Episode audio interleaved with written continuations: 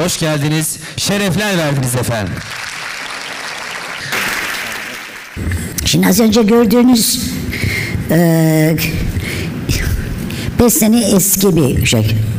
E, Cumhurbaşkanlığı da o e, ödül aldığım zaman 2014 ki videoydu. Eee farkındaysanız şimdi daha iyi görünüyorum.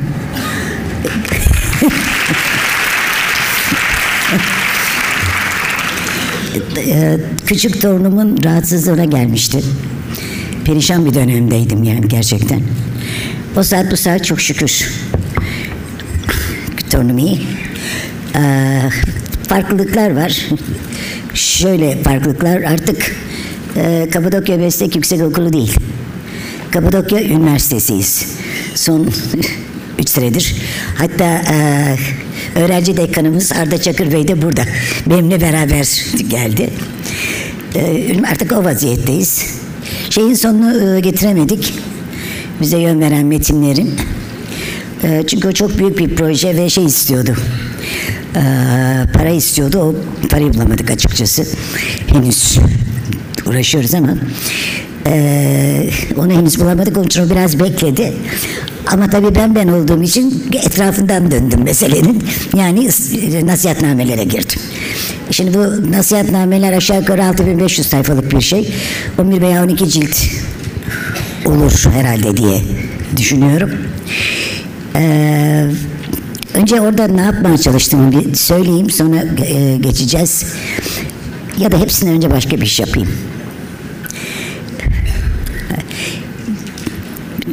Bugün 30 Eylül. 77 sene evvel bugün ben ilkokula başladım. Burada resmini gördüğünüz Mimar Kemal İlkokulu. Öğretmenimin adı Nebiye Gülgeç'ti. 70 sene evvel Nebiye Gülgeç'i tanıdım. Hiç unutmadım. Sonra bir öğretmenim daha var. O da Karaköy'de. O zamanki adıyla Karaköse, şimdi Ağrı. Emine Aküzüm. Erzurumlu bir dadaş hanımdı. Size şunu söyleyeyim. Eğer bugün bana karşınızda oturma onuru verdiyseniz Emine Aküzüm sayesindedir. Bu öğretmenim sayesindedir.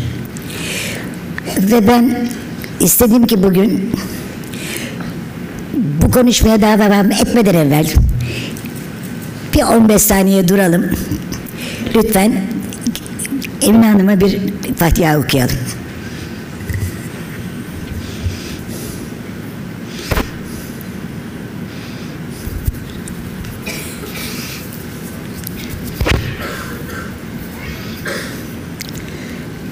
Teşekkür ederim. Seneler sonra sağ olun. Seneler sonra ben e, artık ünlenmeye başlayınca Erzurum'a gittim. Davetli olarak. Atatürk Üniversitesi. Tabii Erzurum'a gider gitmez hemen peşine düştüm hocamın. Nerede diye. Çünkü ne yapsanız olmayacak biri. Aradım, taradım, buldum. İşte ismi değiştirdim, şu bu filan. Arkadaşlar bunu özellikle de tabii öğretmenlerimiz için anlattığımın farkındasınız hepiniz. Biraz da şey yapıyorum. Gelinim sana söylüyorum. Kızım sana söylüyorum. Gelin sen anla yapıyorum. Farkındasınız. Kapıyı açtı beni gördü. Durdu. Hiç unutmuyorum. Alev dedi. Tabii ben yere yapıştım. Yani o kadar sene sonra nasıl oluyor bu? Ya demek ki 40 sene sonra falandı bu hadiseyi anlattığım hadise. Alev dedi, hocam benim dedim. Alev sen misin dedi, hocam benim dedim. Ben döndüm elini öpmeye, o sarıldı. İçeriye gitti sonra tabii konuşuyor, sen ne yapıyorsun, ben ne yapıyorum falan. İçeriye gitti, inanır mısınız vesikalık resmi getirdi benim. O yaşta çekilmiş vesikalık resim. Hocanın, baktım bütün arkadaşlarım, sırf arkadaşlarım orada. Bu benim için çok önemliydi. Neden çok önemliydi? İşte valinin kızı vardı. Nurdan Gökten, çok meşhur bir vali vardır onun kızıydı. Sınıf arkadaşı şu bu falan ama iki tane sınıf arkadaşım vardı. Bunu ne olur hepiniz iyi dinleyin istiyorum. Biri İlhami, biri Nevzat. Erzurumlu. O kadar yoksul, o kadar yoksuldu ki bu çocuklar. Kışın elektrik direğinin altında ödev yaparlardı tahta çantalarının üstünde kar yağarken. Evde mum alacak para yoktu. Ve biz okula giderken her gün birer tane tezek götürürdük evden. Bütün öğrencilerin elinde birer tezek okula giderdik. Yakıt yoktu. Ve biz bu tezekleri koyardık. Öğretmen yazık. Bir yandan da soba yakmaya çalışır. Yakar yakamaz tüter. Kimi tezek işte ıslak olur şudur budur falan. Ve o kadar soğuktu ki o kadar soğuktu ki bu iklim ısınma falan söz konusu değil. Ben ellerimi şöyle yapamadığımı bilirim. Şu hareketi yapamazdım. Kalem tutamazdım yani. O kadar soğuk olurdu. Nitekim kız kardeşimi gönderemedik okuldan aldık. Çünkü evden çıktığınız zaman bir buçuk iki metre kar olurdu. Ve her sabah benim babam askerdir ve neyi becerdiysem Emine Akgüzü'me anneme babama borçlu olduğum kadar borçluyum. Bunu söylemeliyim. Çünkü babam en parasız dönemlerimizde her zaman parasızdık. Çünkü babam askerdi. Ee, hiç lafı olmuyor böyle şeylerin ama biz üç buçuk milyon sayın öğretmenlerim bu lafı aklınızdan çık- çıkartmayın. Üç buçuk milyon kaybettik yollarda. Yugoslavya'dan buraya. Ve bir de sonra tabii Türkiye'ye döndüğümüz zaman da bize eee, şey filan dediler. Macir. Bugünkü e, Bulgaristan'dan gelen Türklere de öyle diyorlar. Oysa biz evladı Fatihan'dık. İstanbul daha alınmadan biz oradaydık. 1300'lerde gittik. Ve ve ve ve evladı Fatihan olarak da İslam orada yayan da biziz. Boşnaklar boşuna Müslüman olmadı. Kendi kendine de olmadı. Bu böyleydi. Arnavut'u, Boşna vesaire. Her neyse, e, biri dediğim gibi babam e, o olmadı küçücük paralarıyla bana sürekli kitap getirdi ve ben sürekli okudum. Ne iki sene mektep tatili kaldı, ne Pollyanna kaldı, ne Robinson Crusoe kaldı. Sürekli okudum, getirirdi, koyardı. Ben de meraklı bir çocuktum, o da ayrı fasıl. Ama okul böyle bir okul ve Emine Aküzüm. Annem tabii bu arada çok çok önemli. Ee, çünkü babamın kazanamadığı parayı annem kazanıyordu geçinmemiz için. Nasıl yani? O da çalışıyordu. Gündüzleri bankada çalışırdı, geceliğinde dikiş dikerdi millete. Hele de Karaköse'de tek bir oda ısınabilirdi. Tek odayı ısıtabiliyorduk. Ve biz çocuklar o sıcak odada yatardık. Annemler yanında ısıtılamayan odada eee, yatarlardı. Ve o aynı odada yattığımız, ettiğimiz, yemek yediğimiz, annemin dikiş diktiği, bizim ders çalıştığımız, babamın çalıştığı odada eee, aynı zamanda banyo yapardık. Dışarıda yapamazdık çünkü banyo. Orada banyo yapılırdı. Artık tahmin edersiniz nasıl şeydir o. Leğenler şunlar bunlar. Şeyin üzerine, şeyin e, tezek sobasının üzerine kaynatılmaya çalışan sular. Ve babam banyoya girdiği zaman iki kız kardeş bizim arkamızı döndürürlerdi bir şeye bakardık duvara. Arada sırada babamın duvarda şeysi düşerdi, gölgesi düşerdi hemen gözümüzü kapatırdık. Görmeyelim ayıp olmasın diye. Bu böyle bir çocukluk. Ah, demin Stalin'in resmini gösterdiler. Demin evet evet bir de programa ilaveten Stalin. Ha geldi ha geliyor. Aa, Ruslar durur durur şey yapar. Manevra yapar. Hadi bütün bir şehir halkı eline çakar almaz silahını alır koşturur şeye sınıra askere yardım etmeye. Erzurum Erzurum ile e, Karaköse arasında Tahir Dağı vardır kapanır. Kapanır kar gelir üzerine kapanır. Efendim bir bakın da o zamandan hatırlıyorum. Bir kamyondaki bir yerin kamyonun arkasına adamları koyuyorlar ya. Parası 500 liraya çıkardı bilet parası. O vaziyettesiniz. Ve tabii Her şey donar. Soğan donar, patates donar, donar da donar. Zeytinyağı veya sıvı yağ söz konusu değildir. Onu da, onu da ancak şeyle kesersiniz. Testereyle.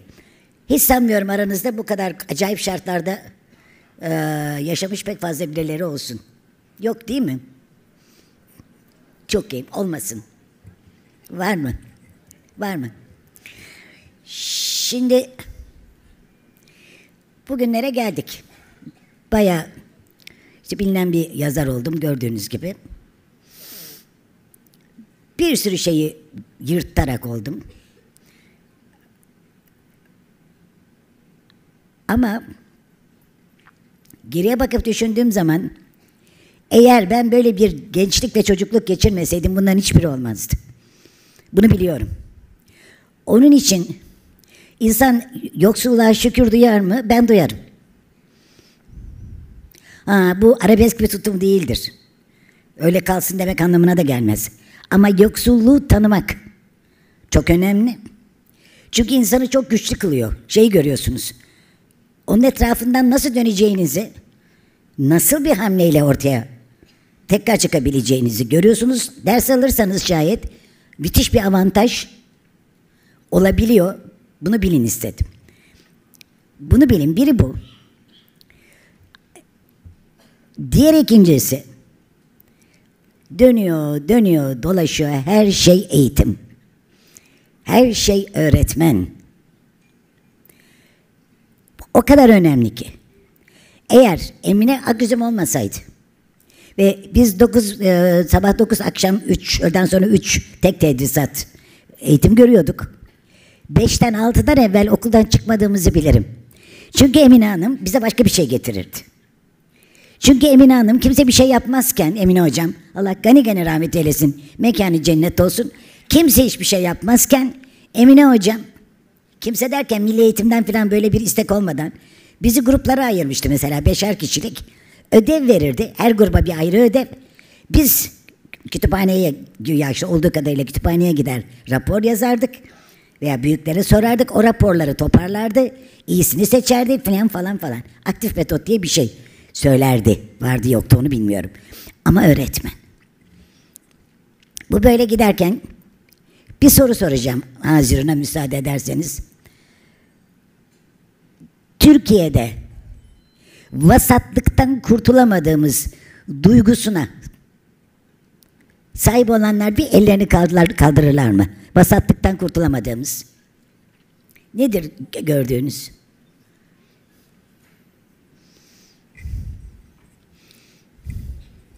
Çok fazla el görmüş değilim. Bu bana iki şey söylüyor. Ya e, mahcup insanlarsınız ya da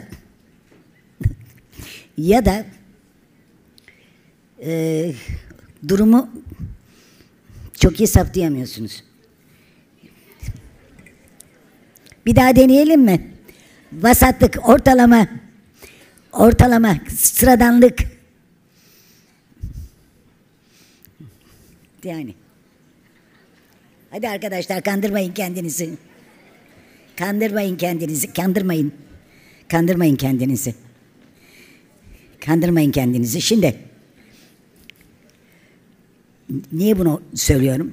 Çocuklar top sizde, öğretmenlerde. Yıllar evvel Özal'la konuşuyorum. Özal benim Orta Doğu'dan öğretmenimdir, matematik öğretmenim. Dolayısıyla oradan tanırım. Sonra planlamada çalışırken müsteşarım oldu bir daha tanıştık, devam ettik. Sonra hastayken bir yardım istedi benden, onu yaptım. Tekrar şey yaptık, tekrar oturduk köşkte. Bir gün durdum durdum dedim ki yahu şu iyi bu iyi de hocam eğitimin içinden niye çıkamadınız? Soru. Ne dedi biliyor musunuz? Hasan Celal'e laf anlatamadım ki dedi. Hasan Celal Güzel'i tanırsınız. 8 senelik Milli Eğitim Bakanıydı. Nasıl laf anlatacaktınız da anlatamadınız dedim. Ve orada bana bir şaka yaptı. Öğretmen ithal edelim dedim etmedi dedi. Şimdi bu çok ciddi bir laf. Bu çok ciddi bir laf. Neden? Sistem öğretmeni yetiştiriyor. Öğretmen dönüyor tekrar sistemi yetiştiriyor. Buradaki kısır döngüyü görebiliyor musunuz? Bu nasıl bir şey? Dönüyor bu. Dıştan etki gelmeden. Dıştan etki gelmeden döndüğü sürece vasatistan kurtulamayız. Ha bunu bileniz. Çünkü nihayet sizleri yetiştiren de sistem. Sizi yetiştirdiğiniz yine sistem. Şimdi bu ne oluyor? Bunu bir düşünün. Bu bir kısır döngü. Bu kısır döngünün bir yerde kırılması lazım ki lazım ki Vasatistan'dan kurtulabilelim. Gelin görün top siyasilerde falan değil sizde. Top sizde. Çünkü o günler geride kaldı. Artık e, gelişmek için siyasilerin yüzüne bakmak zorunda, yani şöyle diyeyim, iki dudakların arasına bakmak zorunda değiliz. Dünya çok değişti, imkanlar çok büyük. İnternet var, var da var ve bilgiye ulaşmak çok daha kolay oldu. Ve bunu yapabiliriz. Şimdi bundan sonrası niyet meselesi halinde.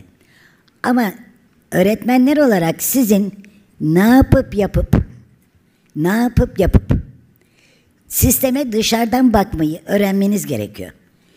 Dışarıdan bakıp nerede bozukluk var onu görmeniz. Anlatabiliyor muyum? Bir şey sormak isteyen varsa lütfen sorsun. Çünkü öbür türlü sırf fetva veriyorum gibi oluyor, olmuyor. Yani dışarıdan sisteme bakıp götürebilmek. Orada bir el mi görüyorum? Buyur yavrum. Söyle canım.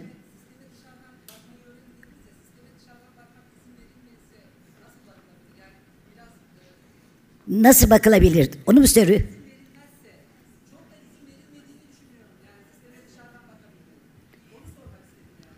Ben ben soruyu duyamadım siz duyun. Ne verilmez? Evladım öyle şey olmaz. İzin, da şöyle söyleyeyim. İzin verilmez alınır. Bak çok ciddiyim. Ben kadın halimle yetmiyor gibi bir kocadan boşanmış ve tek çocukla dağları devirdim. Siz de devirebilirsiniz. Kimsenin izin izin vermesi gerekmez. Siz alın. Almaya çalışırken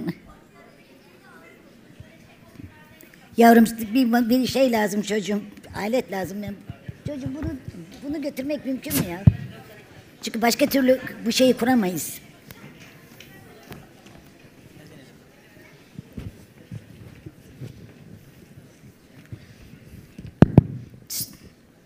Ee, hocam şeyi söylemek istedim. Yani sistem sistemin dışından bakabilmek tabii ki önemli. Bunu hep tüm öğretmenlerin yapması lazım. Çünkü mevcut biraz önceki verdiğiniz örnek çok doğru. Sistem kendini tekrar ediyor. Öğretmenler de kendini tekrar ediyor. Bakıyorsunuz bir problemi çözüm anlamında bir şey üretemiyorlar. Bu da sistemin içinde olduğundan. Ama sistemin dışından bakabilmek aslında birazcık riskleri de peşinden getiriyor. Çünkü Türkiye'de yaşıyoruz ve birçok risk oluyor yani. Ne gibi risk?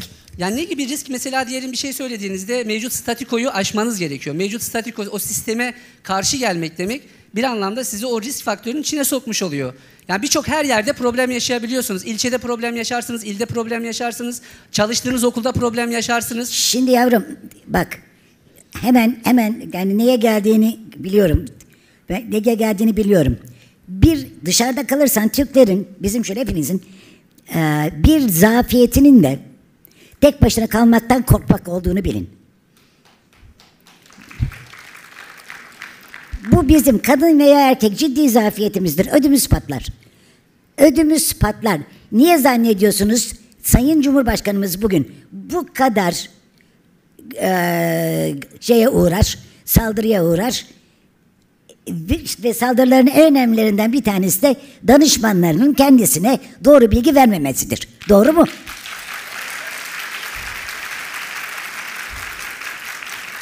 Ha, şimdi vermiyor diye çamur atmak kolaydır. Niye diye soracaksınız. Niye? Çünkü bu senin söylediğin sendrom oğlum. Az önceki. Bu o sendrom. Yahu ne dersler tek başına hani kalır. Herkes aynı fikirde değil falan. Yırtacağınız nokta burasıdır. Yırtacağımız nokta burasıdır. Öğretmenler hele siz. Çok gençsiniz çocuklara bunu öğretebilirsiniz. İncileriniz dökülmez yalnız kalırsanız. Ha, abuk subuk bir şeyler istiyorsanız ona bir diyeceğim yok. Yani gayet tabii belirli ahlaki standartlar içindedir bu.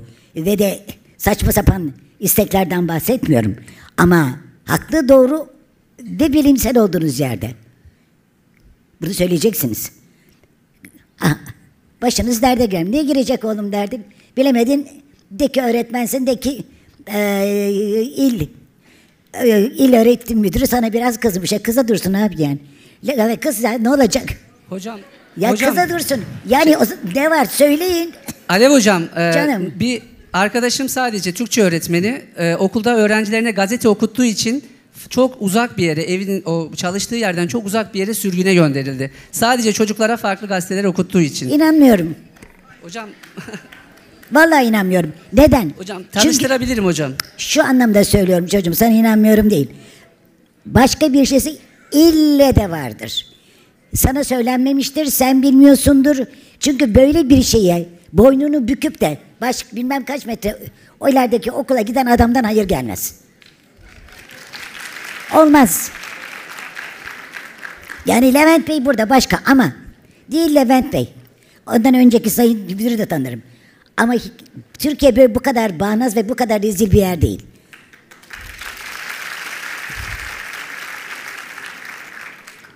Şu tarafımızı da unutmayın. Bir başka tarafımız var. Arabesk tarafımızı unutmayın. Arabesk. Bayılırız mağduru oynamaya. Bayılırız. Ben mağdur oldum. Niye abiciğim? İki metre ileri e, gidecekmiş mağdur. Bunu da unutmayın. Yani bir şeyi bulmak lazım.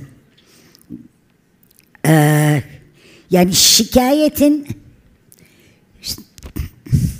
ben size bir şey söyleyeyim. Benim bir lafım var. Onu tekrarlamalıyım. Ben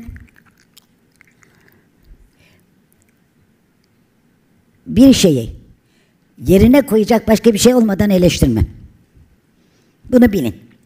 Sizin yerinizde olsam bunu şiar edinirim. Katiyen peki peki, peki ne, yap, ne yapmalıydı, ne yapabilirdi diye sorar. Onu kafama koyarsam o zaman eleştiririm. Yoksa yapmam. Şikayet de böyle bir şey olmalıdır. Şikayet ettiğiniz zaman alternatifinin ne olduğunu bilerek şikayet edin. Kime gidilecek ne, o da ne olacak. Mümkün değil. Bu yaşıma geldim. Dediğim gibi bu kadın halimle, bu zorluklarla bir şeyin peşine düşeyim de doğrusunu yaptırtmayayım. Olmadı. Çünkü o cesaretim vardır. Kalkar gider, ne oluyor ya derim.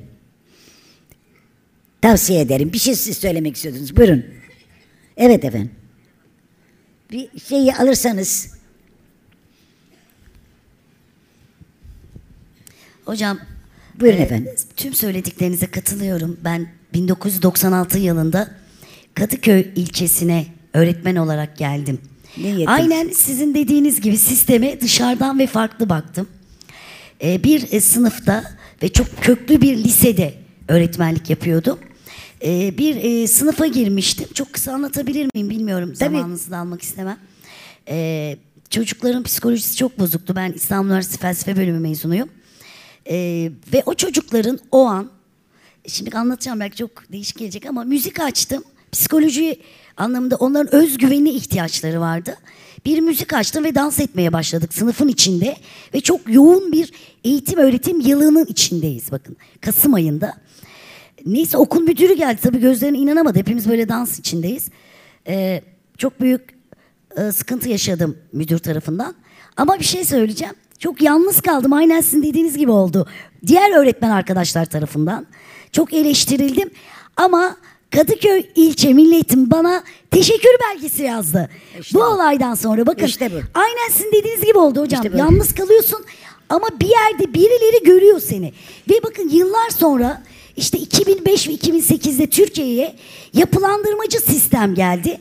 Aynen benim 1996 yıllarında sınıf yönetiminde yaptığım hiç kimsenin hani hep herkesin böyle şaşırdı olmaz dediği sistemi uyguladığımız zaman e, şaşırmışlardı ama 2008'de Tabii. tekrar bu sistem Türkiye'ye geldi ve şimdi oyunlarla yapılandırarak Tabii, öğrenci tabii, kendi tabii, bilgiye tabii, ulaşıyor. tabii, tabii. Yani katılıyorum size. İsterse Tabii insan şeyden korkmayın. Yani korkmadan yalnız kalabiliyorsunuz o doğru ama Valla de şunu ben gördüm.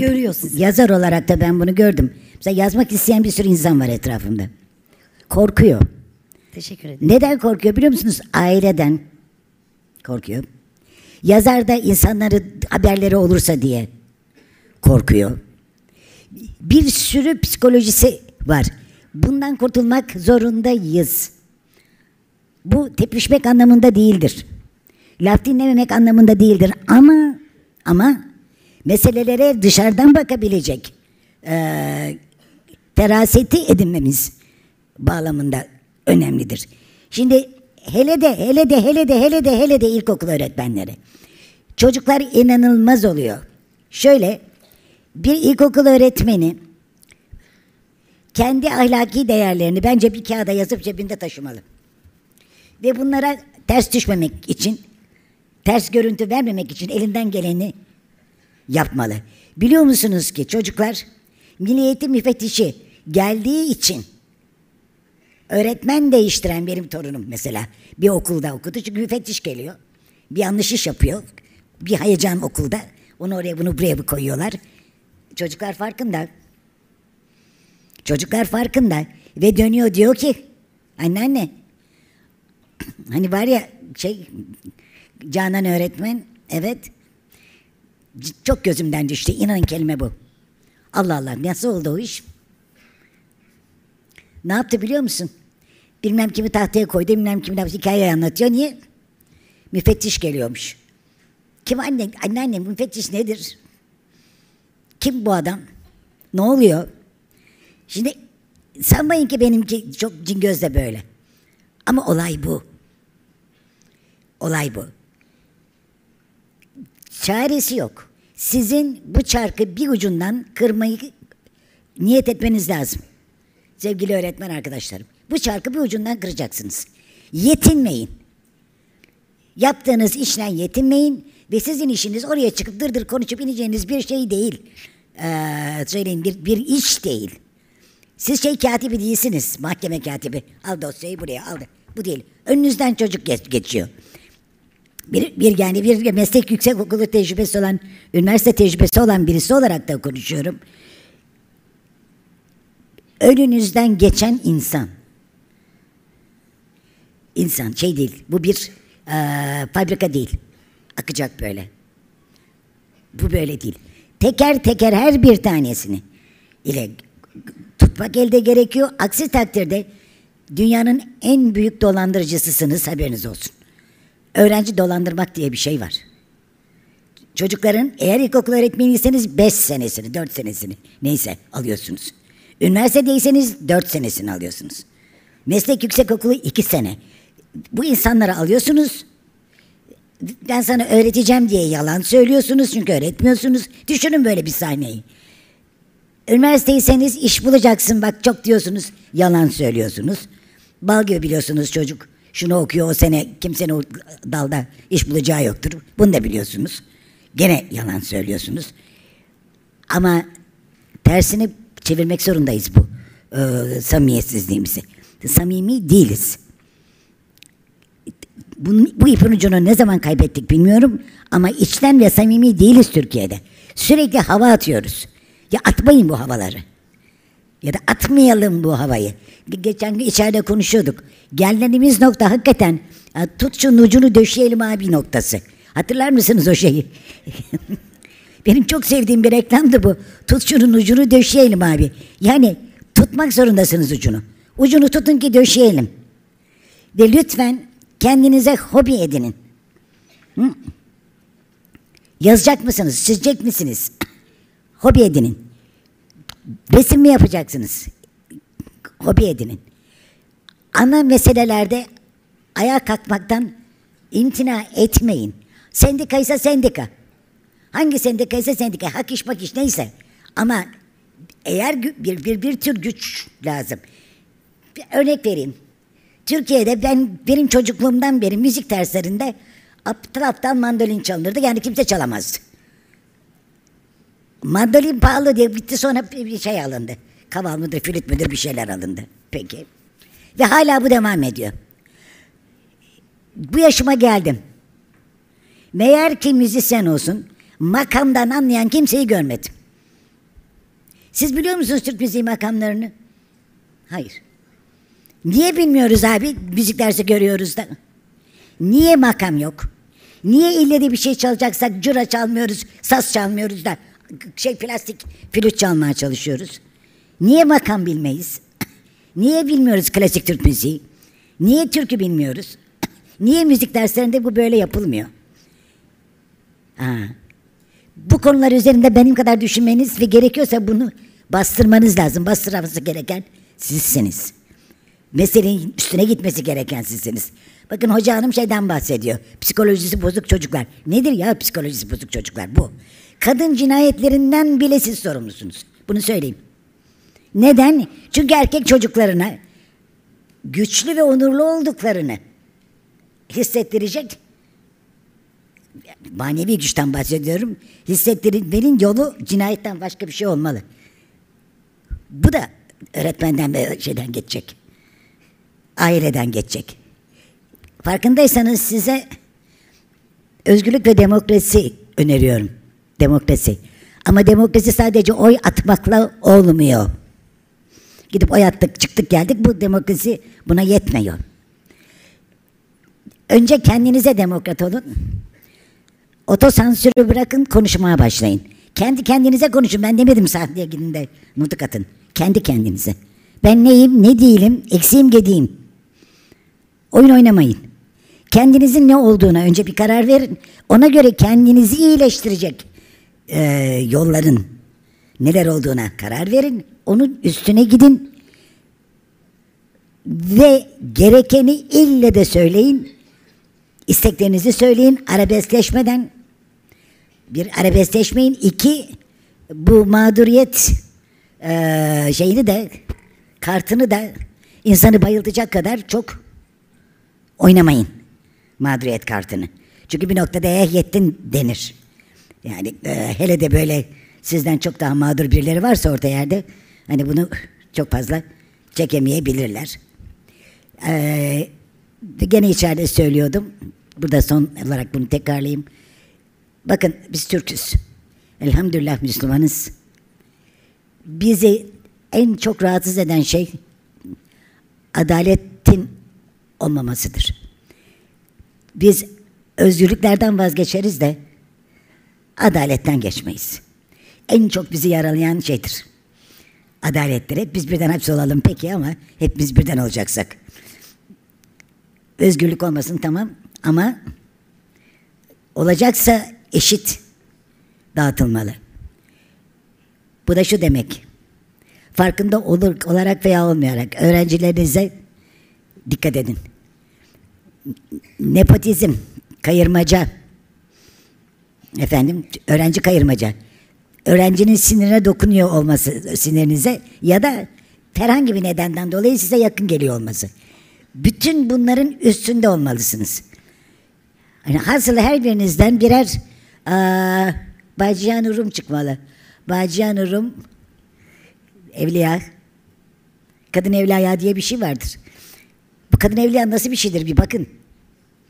Bir bakın. Ve tabii aynı şeyi erkek öğretmenlerimiz için de söyleyeceğiz yani.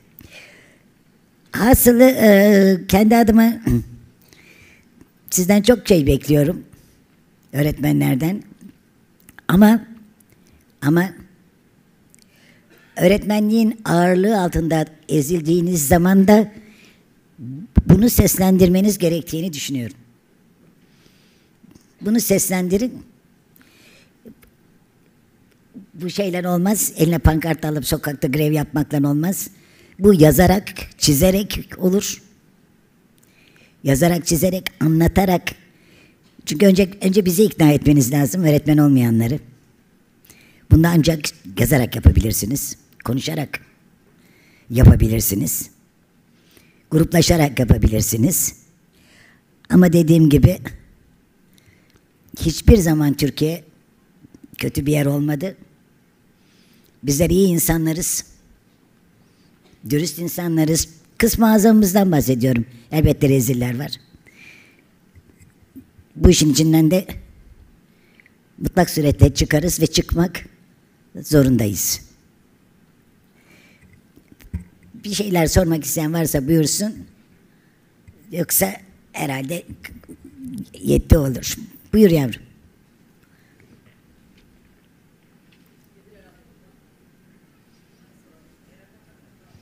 Ayda ben şeyde sen konuş da ben bir şey anlatmak istemiştim.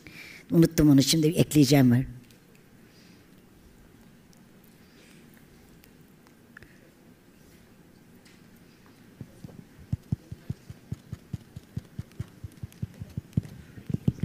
Ses. Şimdi oldu. Öncelikle saygılarımı sunuyorum bütün öğretmen arkadaşlarımız adına. Müdürümüze teşekkür ediyoruz böyle güzel bir e, şey vesile oldukları için. Öğretmenliğin e, son yıllarda çok prestij kaybettiğini düşünüyorum. E, bunu da e, sanki bir gizli el bunu böyle itibar kaybına vesile olsun gibi bir e, his var içimizde. E, en çok da işte e, üç ay tatil yapıyorlar. E, söylemi çok dillendirildi. Bir başka husus idarecilerin çok zor durumda kaldığı. E, çok açık konuşacağız. Müdürüm de burada, idareci arkadaşlar da var şeyde. E, devlet okullara bir ödenek göndermiyor. Veliden de para alınmasını istiyor ama okullarımızın temiz olmasını, düzenli olmasını, boya badanalı olmasını istiyor. Sanki bütün idarecilerimizin elinde sihirli değnek var gibi. Ve velilerimiz de, veliler de bizdendir. Biz onları dışarıdan biri olarak görmüyoruz ama velilerimizle karşı karşıya geliyoruz. Parasal meseleler okulun içine giriyor. Keşke bunlar okulun içinden kaldırılsa. Ee, veliyle karşı karşıya gelecek yere bütün işimiz, gücümüz, zihnimiz, hafızamız, düşüncemiz, her şeyimiz eğitim olsa. Ama maalesef öyle olmuyor. Tabiri caizse tavşana kaç diyoruz ve taziyada git yetiş bunu yakala diyoruz. Bunun bu, bu paradokstan kurtulması lazım. Saygılarımı sunuyorum. Vallahi şimdi bunları eee bu tabii yani bunun e, merci değilim demeyeceğim. E, Çünkü birazdan Sayın Bakan arayıp bunların hepsini söyleyebilirim çünkü çok eski arkadaşım. 35 senelik falan. böyleyken böyle böyleyken böyle diyeceğim. O da biliyor zaten eminim.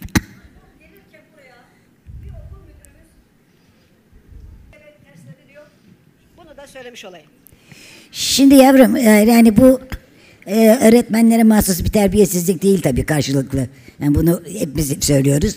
Şimdi iki şeye dikkat etmek lazım. Bir tanesi bak dıştan biri olarak söylüyorum. Öğretmen mağduriyetinin çok abartıldığı olabiliyor. Bunlardan bir tanesi dıştan söyleyeyim. Her öğretmen okulunu bitiren öğretmen atanmayı kendisine müttesep hak görüyor. Böyle bir şey yok. Ve olamıyor zaten. Yani böyle bir şey yok. Şimdi dolayısıyla dıştan seyreden insanların bir süre sonra bu sinirine dokunmaya başlıyor. Ne yapayım kardeşim diye yani. An- anlatabiliyor muyum? Ve bu istismar ediliyor bir süre sonra bir şey e, mesele haline geliyor. Bir bu.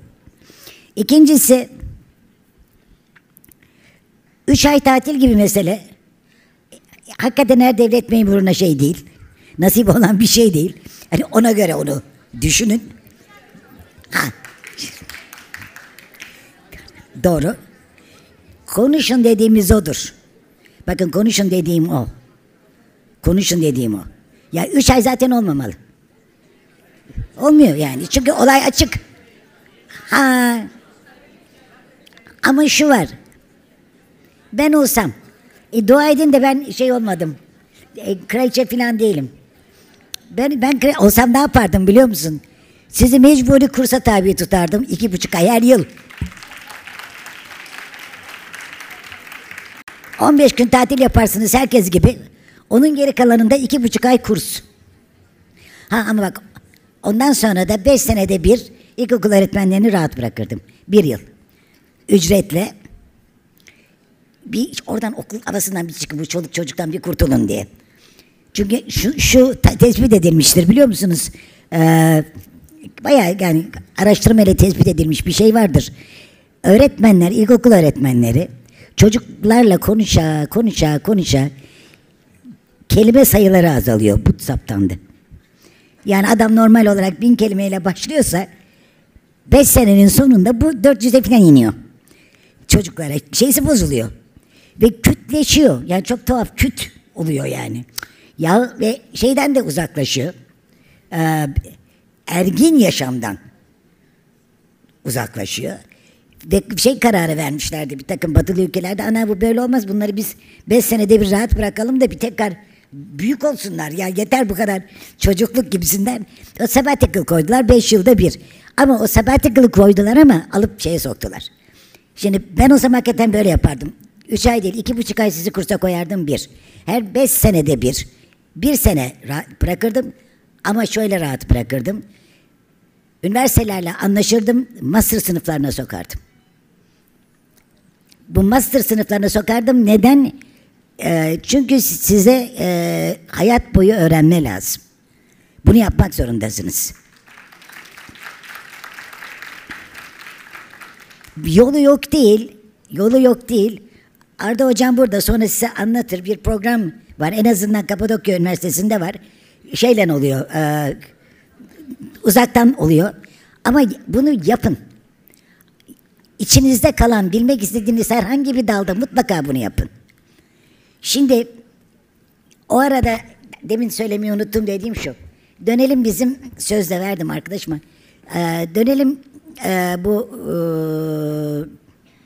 nasihatnamelere. Şimdi bu nasihatnamelerde ben bir iş yapıyorum.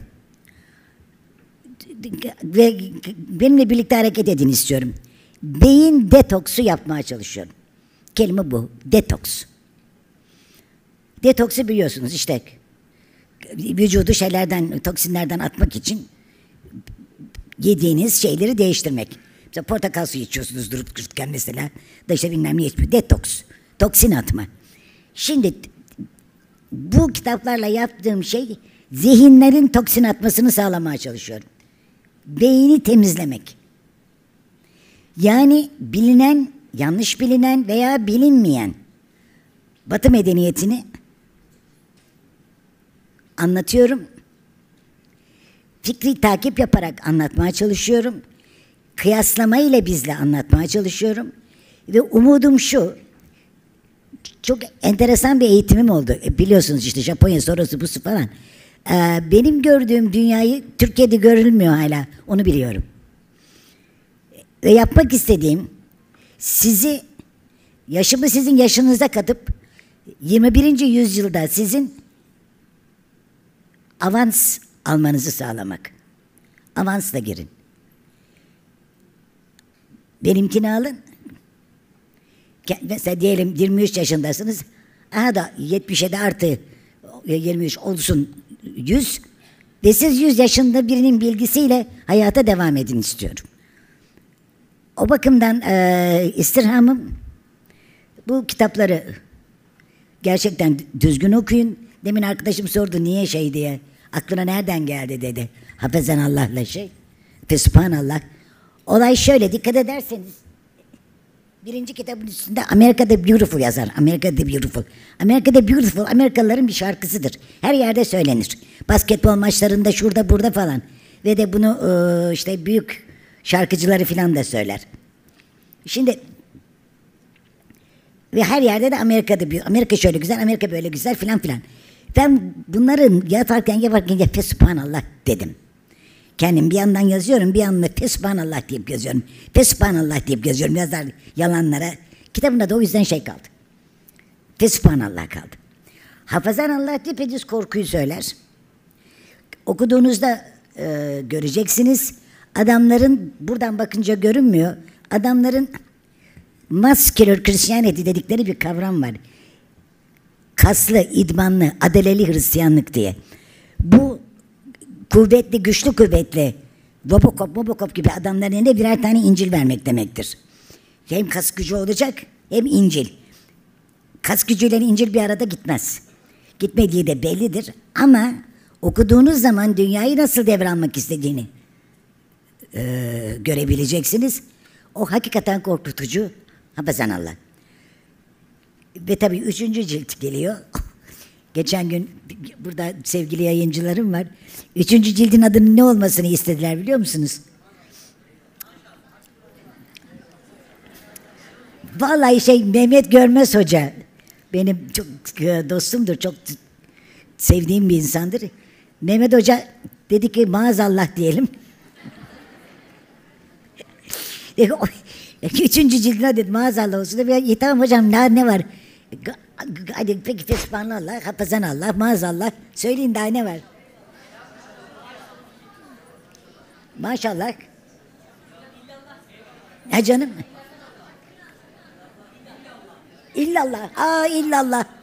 Aa illallah, illallah dur. Vallahi rapor...